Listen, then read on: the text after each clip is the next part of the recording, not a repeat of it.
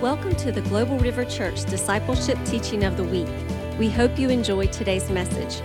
For more information about this podcast and other resources, visit globalriver.org.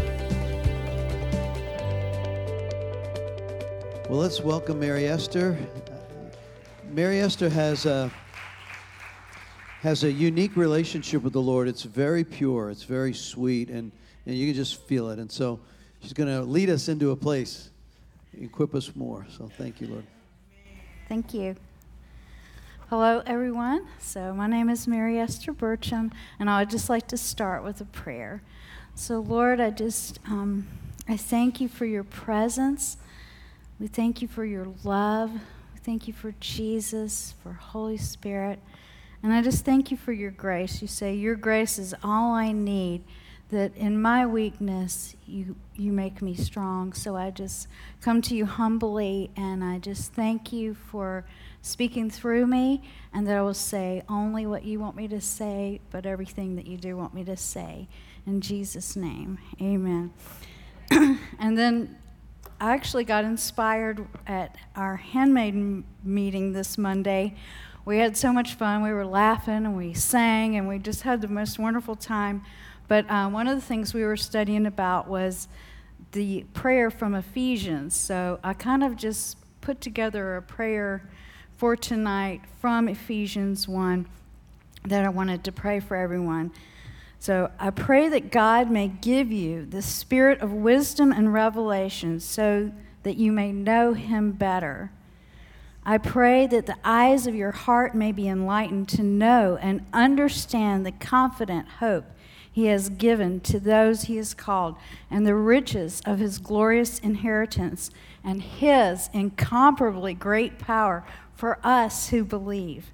This is the same mighty power that raised Christ from the dead and seated him in the place of honor at God's right hand in the heavenly realms. And now Christ is exalted as first above every ruler, authority, government, and realm of power in existence. He is gloriously enthroned over every name that is ever praised, not only in this age, but in the age that is coming. And He alone is the leader and source of everything needed in the church. God has put everything beneath the authority of Jesus Christ and has given Him the highest rank above all others. So it's for the benefit of the church, and the church is his body, and it is made full and complete by Christ, who fills all things everywhere with himself. So, church is ecclesia, it's a summoned people called to assemble, a legislative body, and it's also a word used in Greek culture to assemble an army.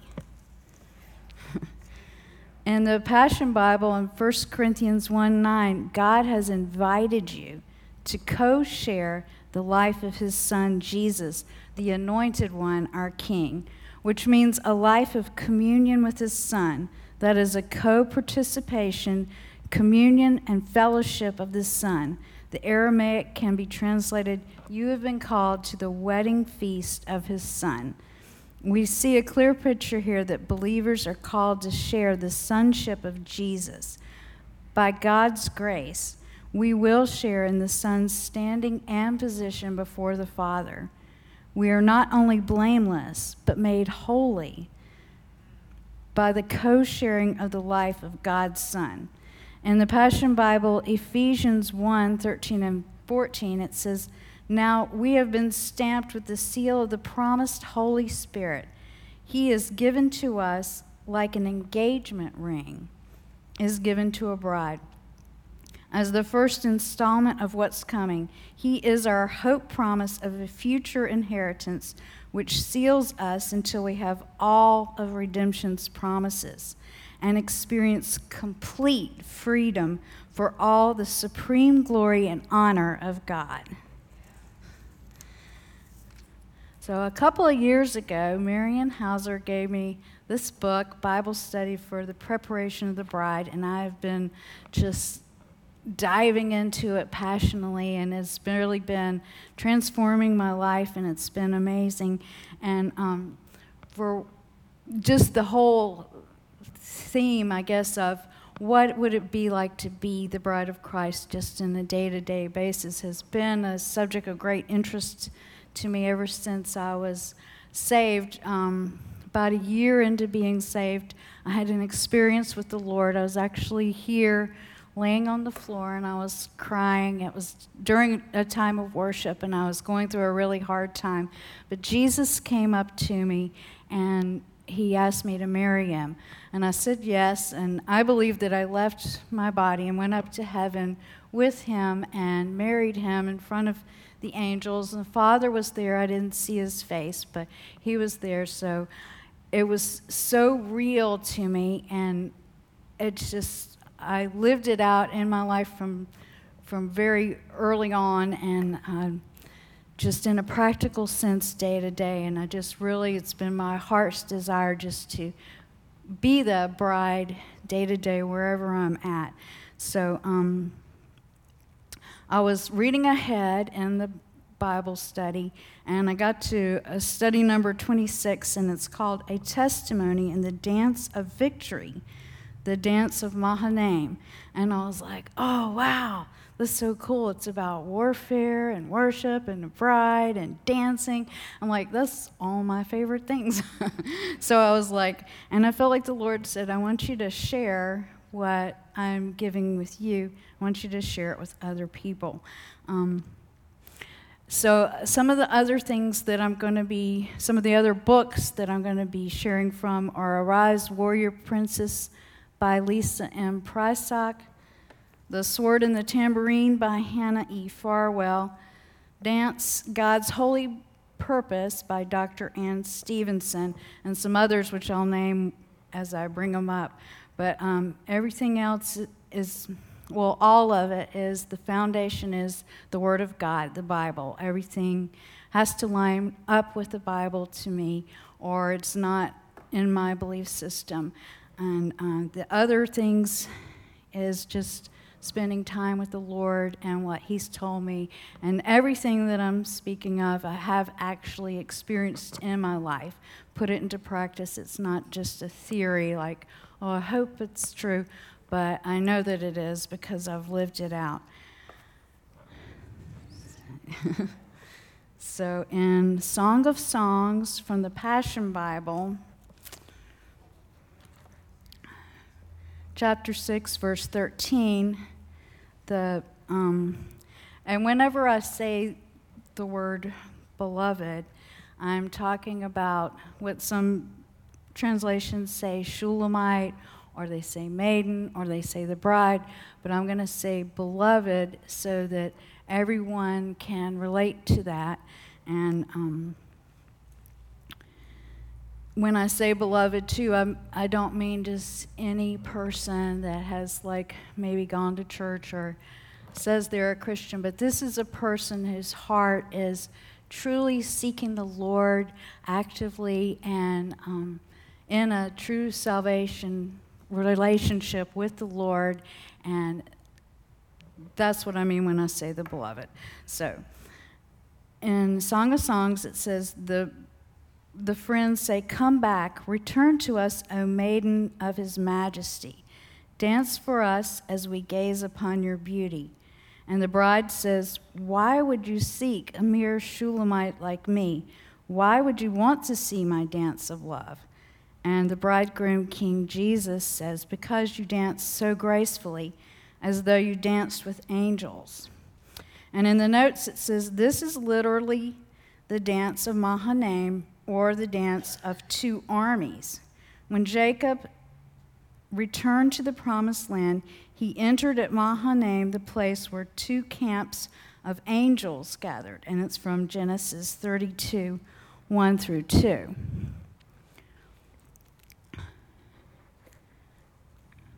And then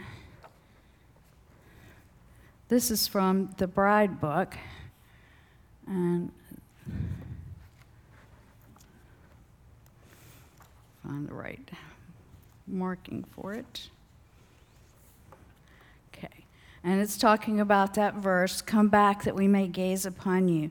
So this request is prompted by the Holy Spirit of God, and it's a call for the beloved, the true person of peace, those who are in inseparable union and identity with Him, to come forth in these last days so that others who wish to know the Lord might look upon her, observe her life and ways, and learn the secret of her knowledge of the Lord.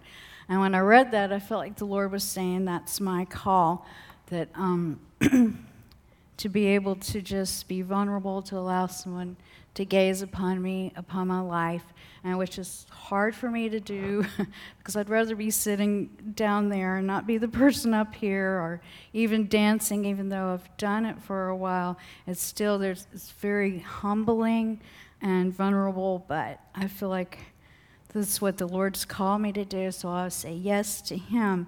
But it's also everyone's call in the sense that, uh, like, um, the king called Vashti to come forth and to show her crown, and she refused.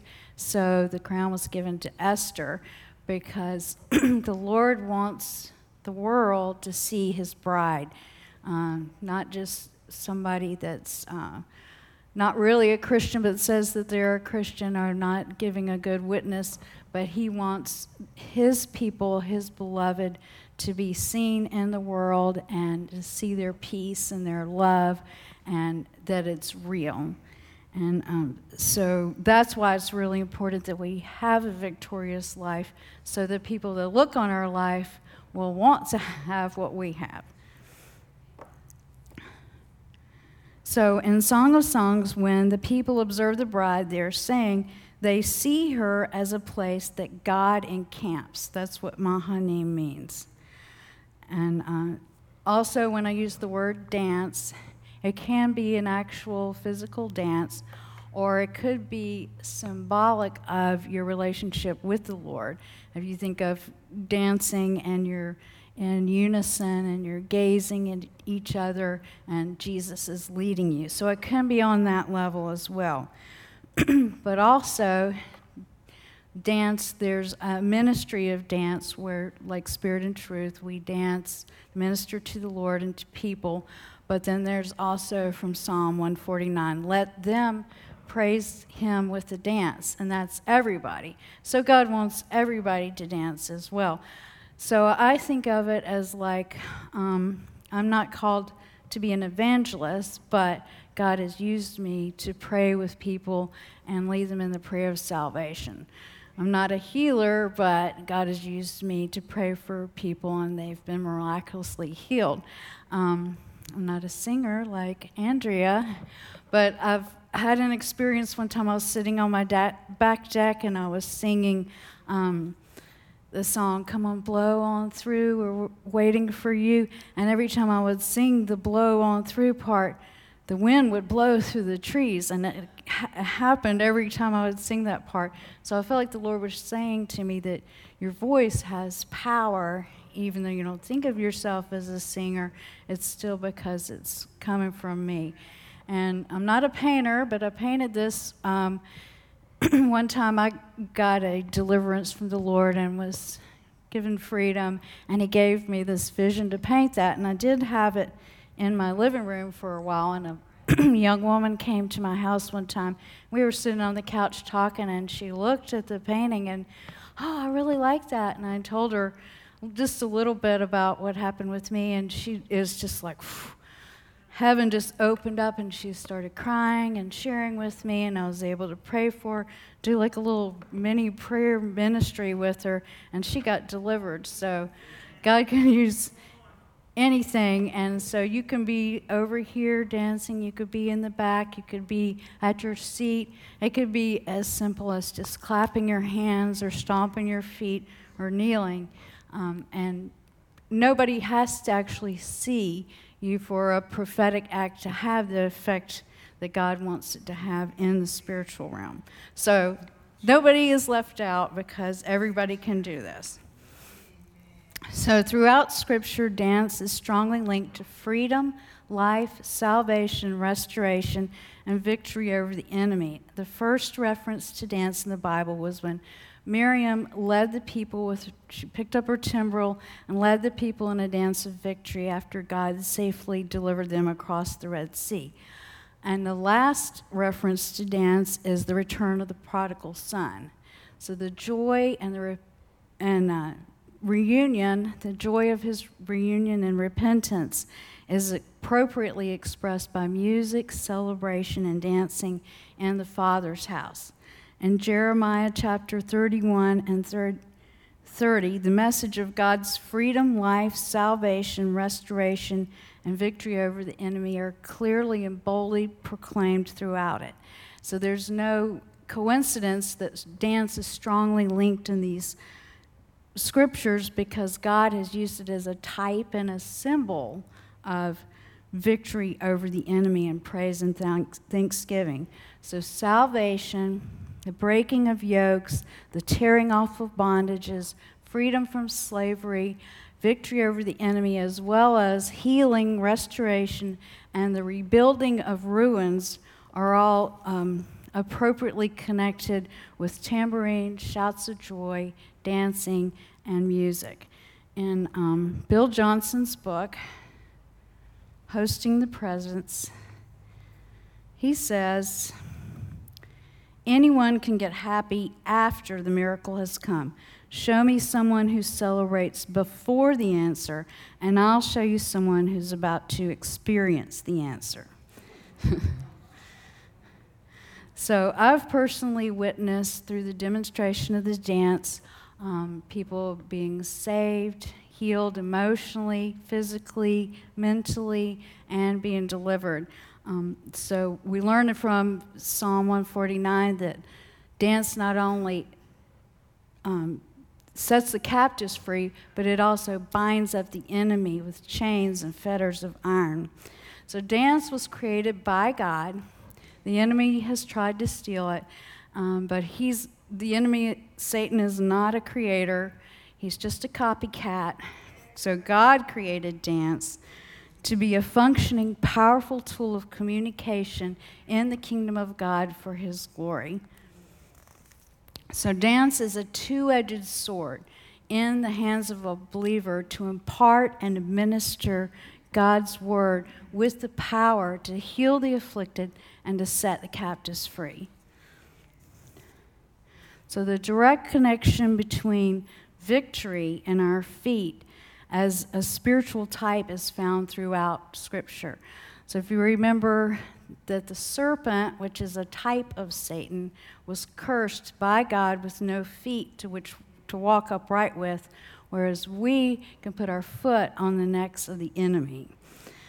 So I have this handout, if Ron will hand those out to you, and it's just something that's you can take home, and it's just encouraging to see the power and significance of the use of our feet as a spiritual type.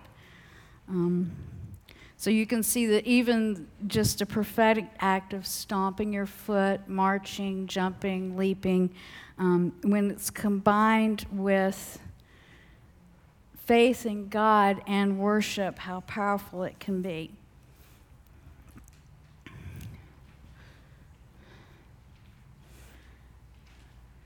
So, ushering in the presence of God is like, through our praise and worship, is like turning a light on in a dark room. There is no competition because where there is light, there is no darkness. Submit yourselves to God, resist the devil, and he will flee from you. James 4 7. So, when we submit to God and his direction and his word concerning the principles of praise and worship, we're also resisting the devil and his spiritual onslaught against us by using weapons designed by God specifically for our victory and his defeat. So I wanted to look at the life of David, and he's one of my favorites. And in his life, we can see three offices and three keys in the life of a believer. So the first office is a priest, he was anointed to worship. And this is from the Passion Bible, and it's Psalm 27. and it's titled Fearless Faith. And it's David's poetic praise to God before he was anointed king.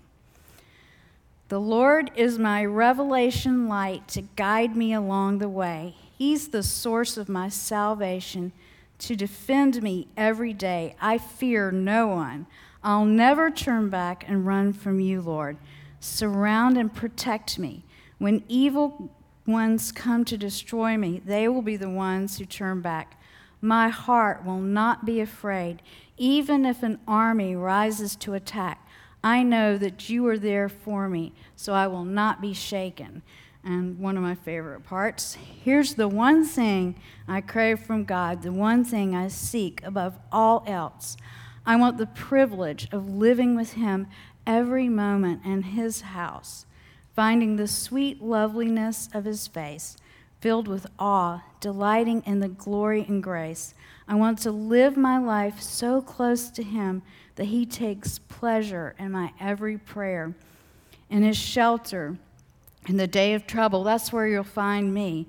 For He hides me there in His holiness. He has smuggled me in to a secret place where I'm kept safe and secure, out of reach from all my enemies.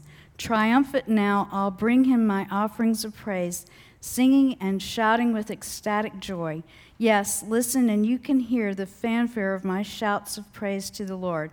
God, hear my cry. Show me your grace. Show me mercy and send the help I need. Lord, when you said to me, Seek my face, my inner being responded, I'm seeking your face with all my heart. So the three keys are prayer, praise, and persistence. So, key number one prayer is not necessarily an elaborate, eloquent thing that people say in front of people, although it can be. But I think of it as um, a communion and a communication with God throughout the day, whatever you're doing. And you talk, and He listens, and He talks, and you listen.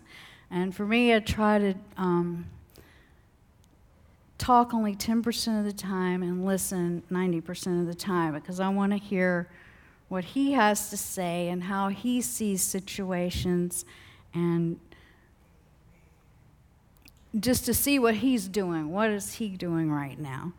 Um, so, in, to continue in Psalm 27, verse 10, it says, My father and mother abandoned me. I'm like an orphan. But you took me in and made me yours. In the note, it says, Every child needs four things acceptance, focused attention, guidance, which I think could also be discipline because it's being guided, and protection all four of these emotional needs are met by God. And when I read that, it reminded me of what God has shown me It's called getting my special place filled. And I believe that God has placed in every person's heart a desire to be seen, noticed, loved um, for their own unique way, just as they are, and to be valued and honored and thought of as special and unique. And I believe that God put that desire in people because He wants to fill it. And He's actually the only one that can fill it. Um, a couple of problems with that is I think some people think that's pride, so they try to squelch that desire. But I think it's so strong in people that if you try to squelch it, you're going to um, feel it, your soul is going to lead you to feeling it in some way. So it could be some, you know, obviously negative things like drugs or alcohol or sex or different things like that, but it can also even be good things. It could be people in the church, um, could be ministry, could be good works, it could be um, just anything that you're trying to fill. It could be hobbies, it could be people, it could be a relationship, your children, um, awards, grades, money. It could be anything. And so you're going to try to fill it with something. But God's the only one that can satisfy. So when you come to Him and He's speaking to you and He's telling you how much He loves you and just the way you are and just what you do is just like so important. And it, I just love it when you do that and you're just so amazing and I'm just using you so powerfully. And when when it comes from him there's no pride in it because you just know it's all him. So it's a, it's a good kind of satisfaction in yourself and just a happiness of being who who he made you to be. And uh, when you have that place filled you're not going to be offended easily or um, jealous or a lot of the things that negative chair number two type things that can happen throughout your day um, so it's one of the most important things that I try to do every day is to get that connection with the Lord. So the rest of Psalm 27 is now teach me all about your ways and tell me what to do. Make it clear for me to understand, for I am surrounded by waiting enemies. Don't let them defeat me, Lord. You can't let me fall into their clutches. They keep accusing me of all things I've never done while they plot evil against me. Yet I totally trust you to rescue me one more time so that I can see once again how good you are while I'm still alive. Here's what I've learned through it all don't give up, don't be impatient, be entwined as one with the Lord. Be brave and courageous and never lose hope. Yes, keep on waiting, for he will never disappoint you. So the second key is praise, and that's a weapon, and we know that God inhabits our praises, so the enemy has to flee. And in verse 6, it says, So I will sing praises unto the Lord, praise and thanksgiving. Permit us interest into the courts of our Heavenly Father, and this is absolutely foundational. And the third key is persistence, and I feel like it's um, highly lacking and uh, overlooked some. Maybe it's not as glamorous, but uh, it's very important because I've known of so many people that start off on fire with the Lord and then things happen in their life, they get disappointed or even good times and they get slack, but they don't persist in their relationship with the Lord. And you have to continue to seek after Him at all costs and not to lose your faith, because without faith, we're nothing. Excuse me. so, true saving faith is being united with Christ in a covenant, like marriage, like marriage is supposed to be. And um, that's through thick and thin, good and bad, sickness and health. Everything you have is His, and everything He has is yours. And so it's um, an irrevocable, eternal, forever commitment. And thank you.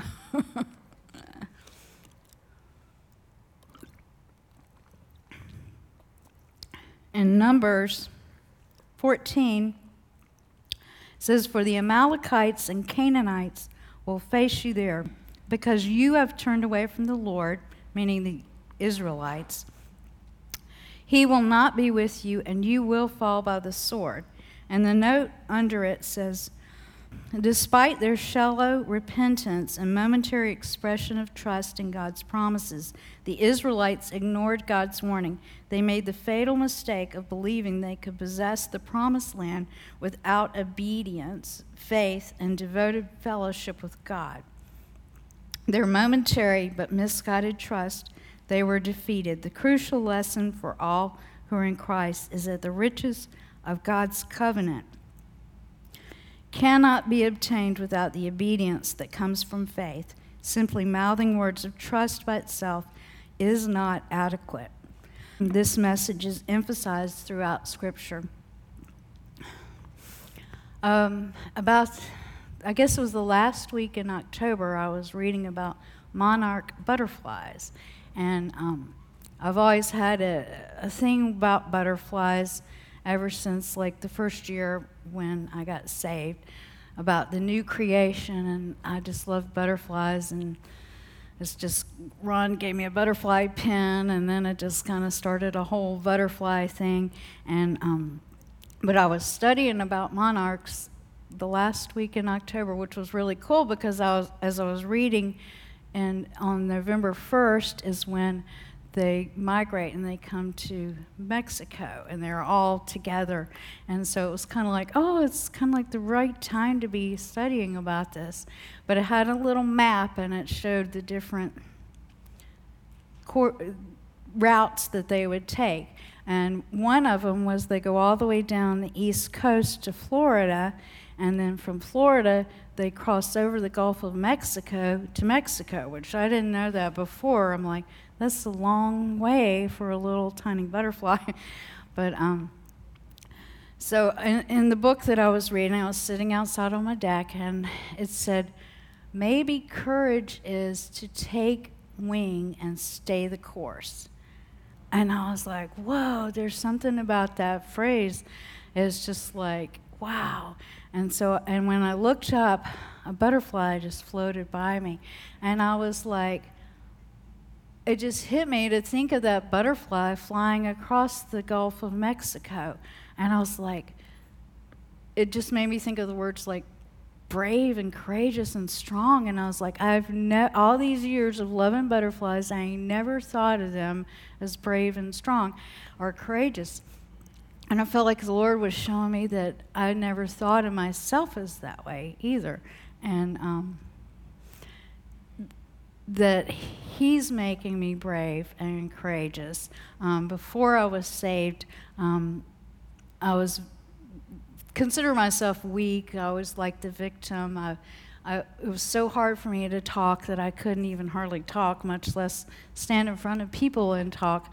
But um, the Lord was showing me that you are brave, you are courageous. And um, so it was like cool for me, but I was like, ah, something about that phrase. There's more to, it's more than just for me.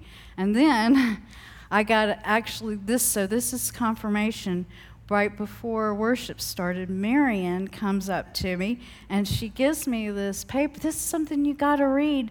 And on the top it says, Butterfly Courage. so I was like, okay, so now I do know this word. I feel like this is a word, I feel like it was for some people here, but also it could be people watching online too as well. Um, so if you feel like the word's for you as I'm speaking and praying into it, you can stand if you want to just receive it. But I feel like the Lord is saying, take wing. Like, this is something that has been on your heart, and so it's not like a new thing, but it's been there on your heart and in your mind, uh, something that you feel like He wants you to do, but you haven't had the courage to do it. And God says, Now's the time. Take wing, get started, spread your wings and fly. And then the other part is stay the course. Where, so that's how the persistence ties in. But um, so stay the course. So it's going to be hard, like that butterfly flying that far, but you have, just have to have that mindset. There's no turning back. There's no stopping. You just have to just keep on going. And the Lord says, You take wing and get started. I will be with you and you will get there. So we have to be intentional about our time with God and seeking Him. And the second office is we are anointed for war, a warrior. So David learned early on to protect that which was in his care, his father's sheep. So in 1 Samuel, and it was cool because that song actually had about this. This is one of my favorites. 1 Samuel 17, 45 through 47. David replied to the Philistine, You come to me with sword, spear, and javelin but I come to you in the name of the Lord of heaven's armies, the God of the armies of Israel, whom you have defied. Today the Lord will conquer you, and I will kill you and cut off your head. And then I will give the dead bodies of your men to the birds and wild animals, and the whole world will know that there is a God in Israel, and everyone assembled here will know that the Lord rescues his people, but not with sword and spear. This is the Lord's battle, and he will give you to us. So he did that out of his love for God. So he killed the bear and the lion out of his love for the sheep, and then he slayed the giant out of his love for God, and then eventually out of his love for the people of Israel. So you see that the warfare came from love.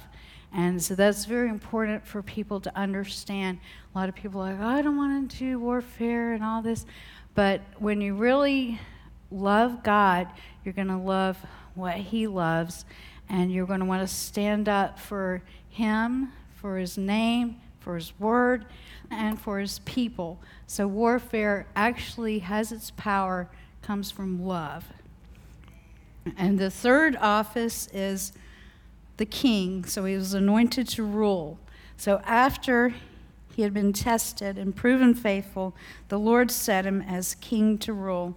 And David never forgot that the true king of Israel was God and that he was representing his authority. So it's the same with us. As the Lord expands our ruling authority in the spiritual realm after we've been tested and learned how to fight his battles and judge rightly, not according to what we see. So these three offices priest, warrior, and king we seem to have throughout eternity. So I see them like stair steps. The priestly function to worship is the first and crucial office that we all must step into. And the more that we merge our hearts with Him in the kingdom realm, the more we prepare ourselves to recognize that we are to engage in war in its season. We are meant to take up his authority among the nations. From Matthew 28 18 through 20, we have the Great Commission. And we must seek to prove ourselves faithful to be handed this level of responsibility. But it's his will and desire for us. So, David's a wonderful example of the progression of the believer. The Lord first saves us and makes us glad in Him. We don't start off with the sword, but we dwell with our Father until we are secure in our position and learn to get our needs met in Him. Then we realize that the, ba- the battle that is armed against us, and we understand that He wants us to become warriors. So He teaches us how to aim the bow and how to wield the sword and to respect it.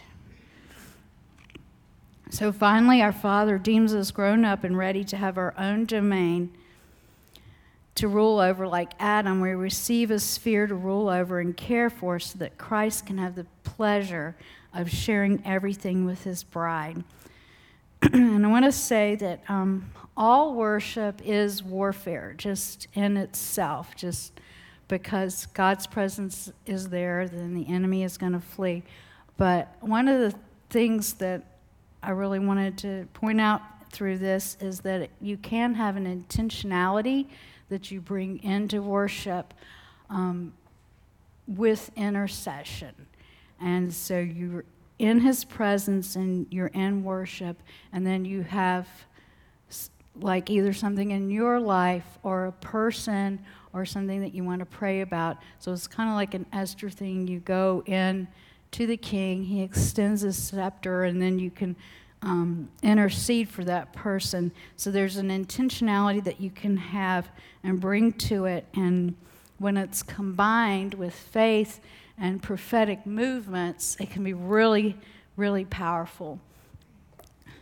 So the future that God has for us is so glorious that we can hardly fathom um, the, the depth of His love and kindness for us on such divine levels. We can hardly grasp His vast plans, and it seems too great to accept. Still, we do, not because we're worthy, but because it gives Him joy. So, in this book is uh, Dance, Dance, Dance by Pastor Lynn Hayden, and it has actually 300 words in it, and it takes words that are in the Bible and from the Greek and the Hebrew and translate to what they mean. So it's showing you what, when you're doing specific movements, stomping, kneeling, whatever, it shows what's happening in the spiritual realm while you're doing it. An example of this is the word shagag, and it's when it says feast to keep a holy day or dancing. It means it's a perfume that drives out the occupants and causes deliverance. A fire is released to God when praising Him in a holy procession. The result in the spiritual realm is that when we offer praises to the Lord or when we shagag Him, the enemy of our souls is utterly cut off. So you can see that it's more powerful than you would think it is. And there's a word karar, and that comes from like when David was dancing. And it's um, to dance or to whirl, leap, exalt, and run.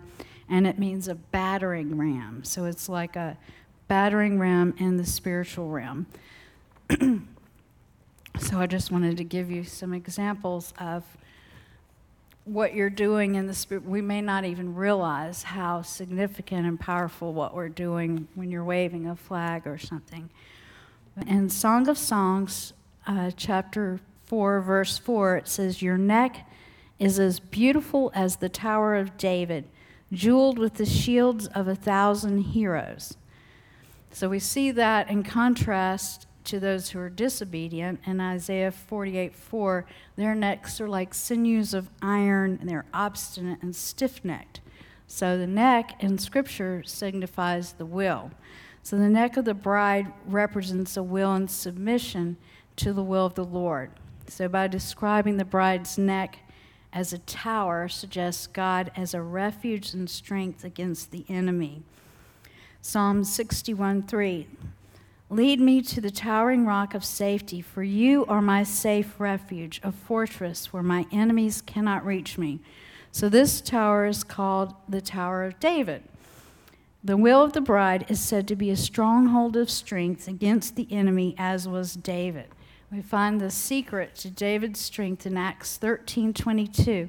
He is described by God as a man after my own heart he will do everything I want him to do. so, this tower to which the will of the bride is compared is a tower built as an armory, which is a storehouse of weapons. And Song of Songs 4 4, we find the type of weapon is a shield. And at Ephesians 6:16, the shield is faith, and its purpose is to quench the fiery darts of the enemy. So, the description of these mighty men to whom these shields belong from 1 Chronicles 12 is they were brave warriors, mighty men of valor, ready for battle, trained for war, able to handle shield and spear, with faces of lions and swift as gazelles. So, we can make the spiritual application as followed the bride's will and the des- or the desire to do the will of God has been strengthened by the example of the faith of these mighty men of valor, and they were skilled in the tearing down of strongholds of the enemy. Their faces were described to be like lions. So in scripture, we know that lions means kingly authority. Jesus himself is the lion of Judah. So these men had the king, king's authority so much on them that when the enemy looked into their face, it was like looking at the face of Jesus. So these mighty men of God are described by Paul in Hebrews 11 32 through 40 as they conquered kingdoms, administered justice, performed acts of righteousness, gained what was promised, shut the mouths of lions, quenched the fury of the flames, escaped by the edge of the sword. Their weakness was turned to strength, powerful in battle, put foreign enemies to flight. Women received back their dead, and they were commended for their faith and that the world was not worthy of them. In Hebrews 6:12, we're exhorted to not become lazy, but to imitate those who through faith and patience inherit what has been promised.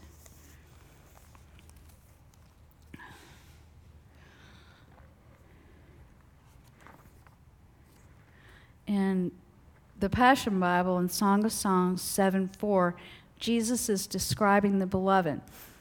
Your life stands as tall as a tower, like a shining light on a hill.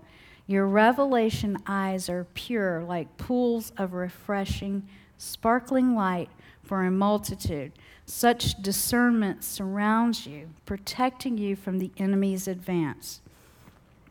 So the beloved is one of great discernment. And, so, and early in the Song of Songs, the king takes her to his banqueting table. We find in First Kings that the king's table is a table with abundance of meat. So we know that the strong meat is the meat of the Word of God. So by reading the Word of God and in communion with the Lord causes our maturity to be able to discern between good and evil. So I think of this as more uh, a meat kind of thing because it's based on the foundation that for one that you are saved because none of this is going to happen if if you're not in a saving relationship with the Lord. And if you have any doubt, then now's the time to make sure that you know that you know that you know that you will spend eternity with Jesus. And then the second uh, second foundation is the, the baptism of Holy Spirit, which I think is absolutely crucial that you can't have a victorious life without the baptism of the Holy Spirit. And if you're wondering if you have it or not, then you probably don't because you're, you will be so changed and empowered when you have the baptism of Holy Spirit. And Pastor Tom, I know, will be happy to help you um, understand that more fully, and we'll have people that can pray with you if you are seeking that. So just keep seeking until you get it. so, the beloved's attitude about the Word of God from Psalm 119 is Oh, how I love and treasure the revelation of your Word. I take seriously everything you say I have become obedient to your word. And the result of that in Psalm 119 is an edge over your enemies to have understanding, insight, and by understanding be able to hate every false way. So not only has she loved and meditated on God's word, but she's acted on it. Thus, her senses have become exercised to discern both good and evil. So the strong discernment is given to the beloved to point people toward the highway of holiness, without which no man will see the Lord. So, as a result of this strong discernment, what ministry has the Lord given to the beloved? And Ezekiel 44, they will teach my people the difference between what is holy and common or unclean. So, what type of church is Jesus coming? From Ephesians 5 a holy and clean, washed by the cleansing of God's word, a glorious church without wrinkle, spot, or blemish, holy and without fault. And the Passion Bible, uh, Song of Songs 5 7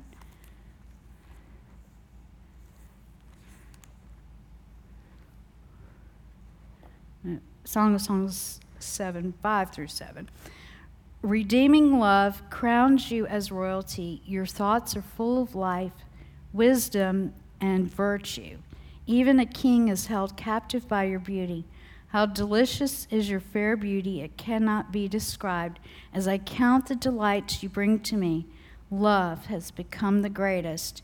You stand in victory above the rest, stately and secure as you share with me your vineyard of love. Now I decree I will ascend and arise. I will take hold of you with my power, possessing every part of my fruitful bride. And um, how is the the bride's hair described in the New Living Translation as majestic as Mount Carmel. Mount Carmel. And so, what happened on Mount Carmel? And 1 Kings 18 which is one of my favorites. So I'm going to like just read a synopsis, I guess you could say, of what I call the showdown. Oops. So Ahab summoned all the people of Israel and the prophets to Mount Carmel. Then Elijah stood in front of them and said, How much longer will you waver, hobbling between two opinions? If the Lord is God, follow him, but if Baal is God, then follow him.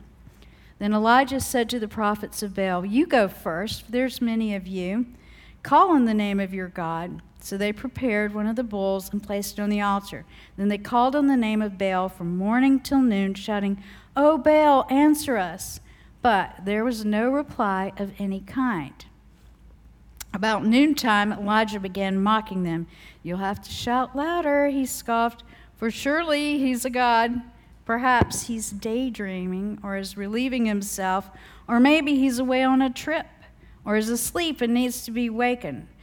So they shouted louder, and following their normal custom, they cut themselves with knives and swords until the blood gushed out. They raved all afternoon until the time of the evening sacrifice, but still there was no sound, no reply, no response. Then Elijah called to the people, Come over here.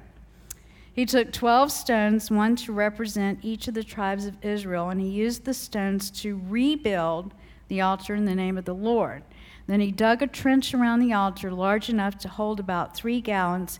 He piled wood on the altar, cut the bull into pieces, laid the pieces on the wood. Then he said, Fill four large jugs with water and pour the water over the offering and the wood.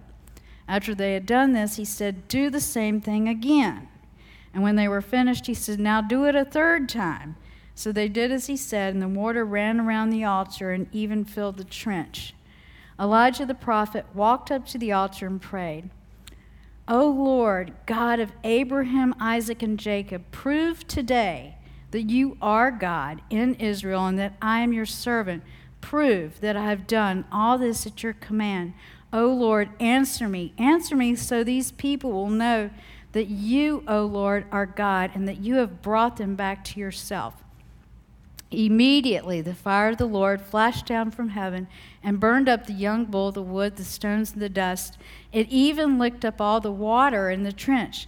And when all the people saw it, they fell face down on the ground and cried out, The Lord, He is God. Yes, the Lord is God. So it was at Carmel that Elijah's mighty prayers were heard by God and answered with fire. So having a head like Carmel means that the bride's, the beloved's mind and heart, or their whole whole mind and heart are for the Lord. So they're anointed with the ability and the power to draw wayward people back to God. The crown symbolizes dominion, and it was the dominion at Carmel that the beloved possessed having power with God and prevailing with men. So we see that Jesus has the same dominion and power at the resurrection of Lazarus. And his words reveal the key to entering into that kind of relationship with the Father. So, what did he say in John 11? Thank you, Father, for hearing me, for I know that you always hear me. But because of the people standing around, I said it so that they might believe. So here lies the secret of people who have power with God and prevail with men. Father, I know that you hear me always. Jesus left us this example so we may follow in his steps. So, what promise did Jesus give to those who love him in John 14? Ask anything in my name, and I will do it. So the beloved is one that's come to believe the love that God has for to believe in, trust in, and act upon His word. So she represents God's people who have come to know the Father and to pray in faith to Him, knowing that He always hears. So Jesus said, Father, I know that you hear me. This is the confidence that the beloved also has, and it causes people who look on the beloved to say, Your power with God in prayer crowns you like Carmel. For you are one who speaks to God and he answers with prayer and he answers with fire. You're one that knows that the Father hears you. Then they will want to know him too. And so the bride's hair is described as majestic as Mount Carmel, and the sheen of your hair radiates royalty. The king is held captive by its tresses. So we know that hair in the scriptures represents consecration, separation to God, dedication to the Lord, like with the Nazarite vow. So a beloved that is separated unto God and completely dedicated unto Him has the potential of captivating the king. And um, Ron's devotional that he sent out this morning, I thought it was so cool because it went along with the victory so perfectly. And um, had the scripture from Hebrews 12 1 through 2. Therefore, since we are surrounded by this great cloud of witnesses, let us lay down every weight and the sin that so easily entangles, to run the race set before us with endurance, keeping our eyes on Jesus, the author and finisher of our faith. so the devotional said, Is Satan giving you a hard time in your life of faith in the Christian race you're running? Expect it if you are a believing child of God. Satan hates your God, he hates Jesus Christ, he hates your faith. You should be aware of the devil's evil intentions. He wants you to lose the victor's crown in the race that you have entered by faith through grace. When by faith we have entered this lifelong spiritual course, the Holy Spirit whispers, Do you really want to be among the victors in this discipline?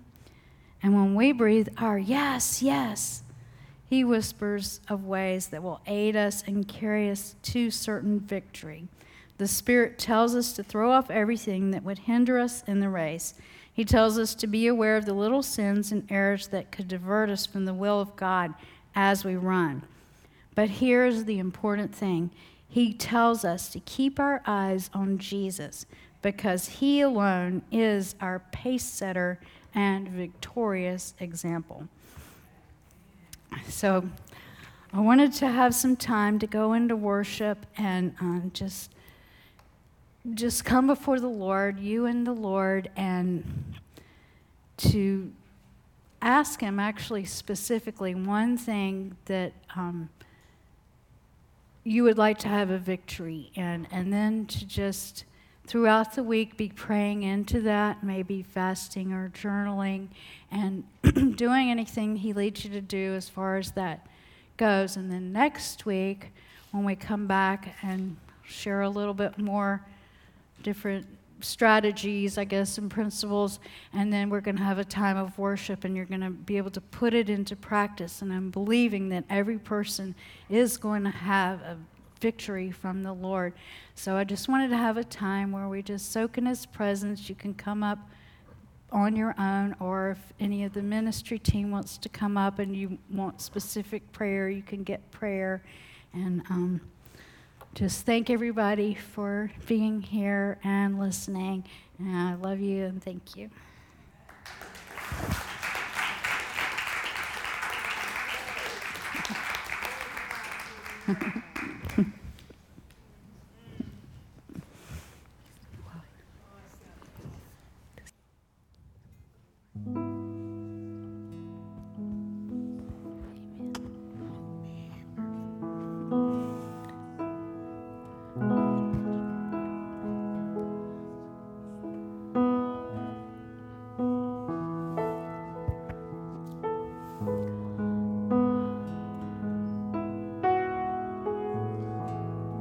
the invitation is to ask the Lord to show you a particular area you want to really see tangible manifestation of victory.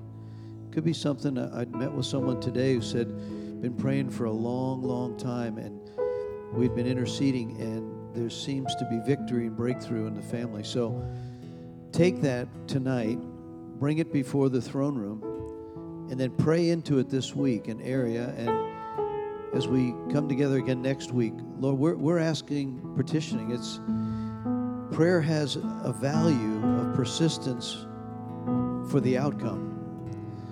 So, Holy Spirit, I ask for revelation. You said in James 1 6, if any of you lack wisdom, ask the Lord.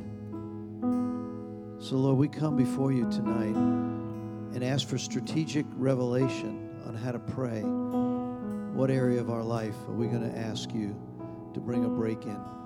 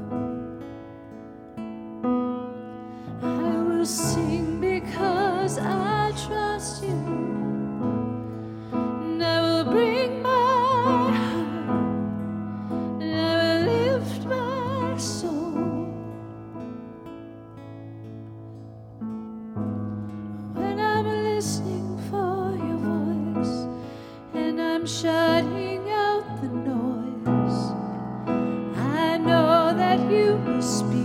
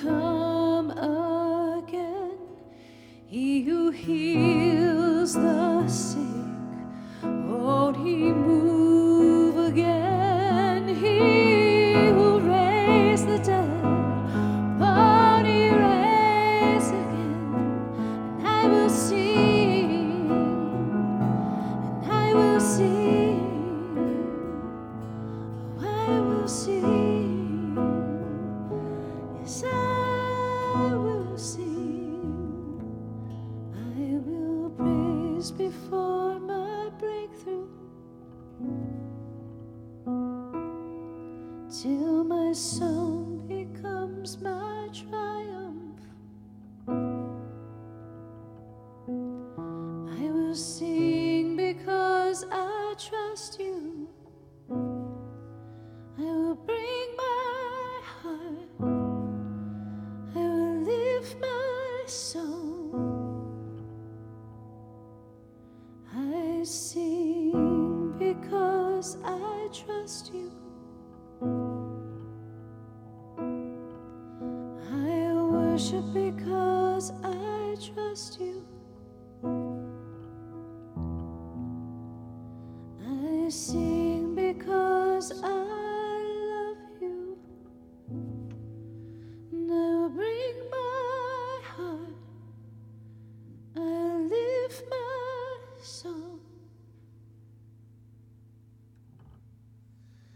Stand in agreement?